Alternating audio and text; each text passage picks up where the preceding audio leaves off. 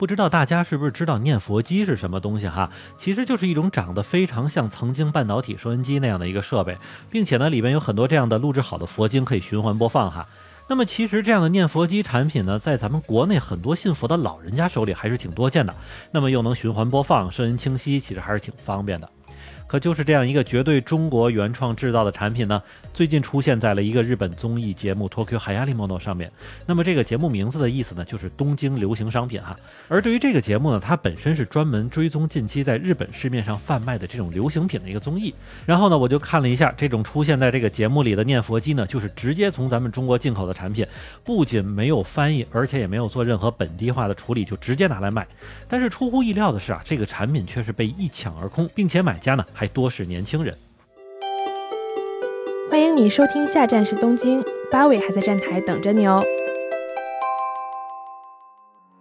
欢迎大家回来，我还是在站台等你的八尾。我先描述一下咱们刚才说的这个念佛机哈，其实它多数是这种红色的塑料外壳，而且质量呢看着也不是特别好哈。打开之后就会开始循环来唱佛经，并且开机之后呢，还能有这种闪烁的各种花花绿绿的光出现。其实坦白的说啊，这个商品其实看上去还是稍微有点土气的哈，因为多数的外观是这种红啊、金啊、绿啊的这种颜色。我也看了一下产品的这个售价，其实真的不便宜。一个保存了四十首佛经的念佛机，售价差不多是要三千八百五十日元，基本上折合人民币呢就是二百二十块钱了。然后在这个综艺节目之中呢，记者还问了一下购买这款产品的年轻人究竟是为什么，而答案呢确实挺令人惊讶的哈，那就是解压。那你说解压是不是买个随身听会更好哈？但其实根据这些购买了的人说呢，他们自己也根本听不懂里边唱的是什么内容，只是单纯的知道这个里边唱的是佛经。而这种既不用连接网络，又是一次性花费，还能多次使用的解压小设备呢，就特别受这群年轻人喜欢。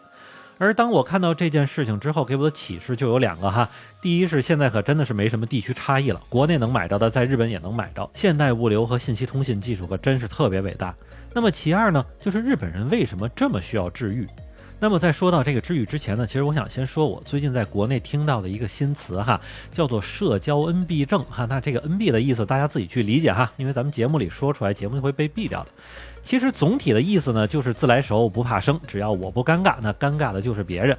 但是我看到这个词之后的最大感觉就是，这个词在日本这边几乎就是社交 NB 症的一个最完美的反向教材。也就是说呢，近几年日本充斥了大量的这种社恐群体，当然可能说是社恐稍微有点过哈，但至少是这种非常不喜欢社交的群体。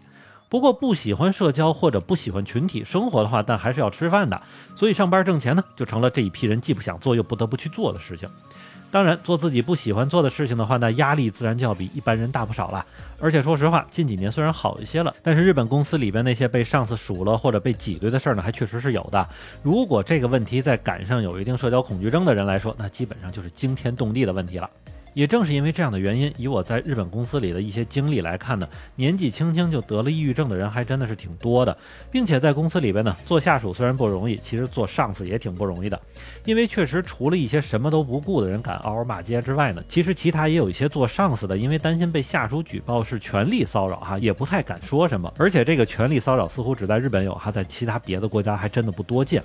那么除了这种制度上的牵制之外呢，还有就是我们常说的日本人不愿意给别人添麻烦的习惯。这个习惯乍一听上去还真是挺不错的，但是细想起来，不添麻烦往往也似乎连带的是不负责任。我记得我和国内的朋友说起这个日本人有时候不负责任这件事儿，其实他们都特别诧异啊。不是说日本人又认真又细致又负责吗？其实上面几个印象啊都是没错的，但是一旦较起真儿来呢，这事儿可就不那么简单了。比如说非常认真、非常细致，其实多是因为怕出错给别人添麻烦。而这个负责这件事儿，其实是在有限范围之内。而为什么这么说呢？因为对于日本人来说呢，就是我一定要负起我能负的这部分责任，而这个也是多数日本人心里所想的事儿。可是，一旦超出了这个范围呢，那接踵而来的就是躺平了。反正我也做了自己能做的哈，不行就这样吧，你自己看着办。说到这里哈，我相信大家就明白了，也就是在压力不大、不超过某个范围的情况下，其实各位都没有问题。但是，一旦超出自己的可控范围，那么不少日本社会人就彻底趴窝了。所以这里呢，也能解释之前有一些听众朋友们在问我说啊，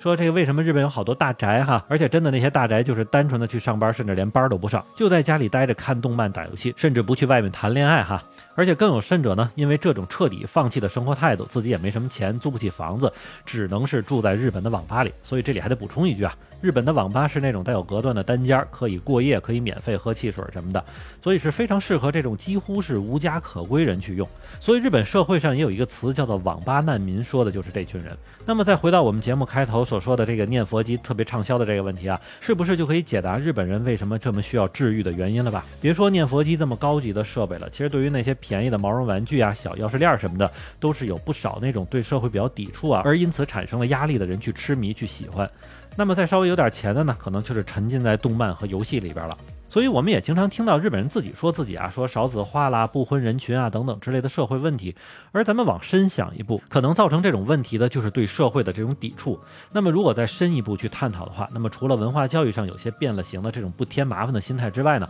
还有就是这种对死板且少变化的社会的一种无奈吧。那么好，感谢大家收听下站是东京，我还是在站台等你的八尾。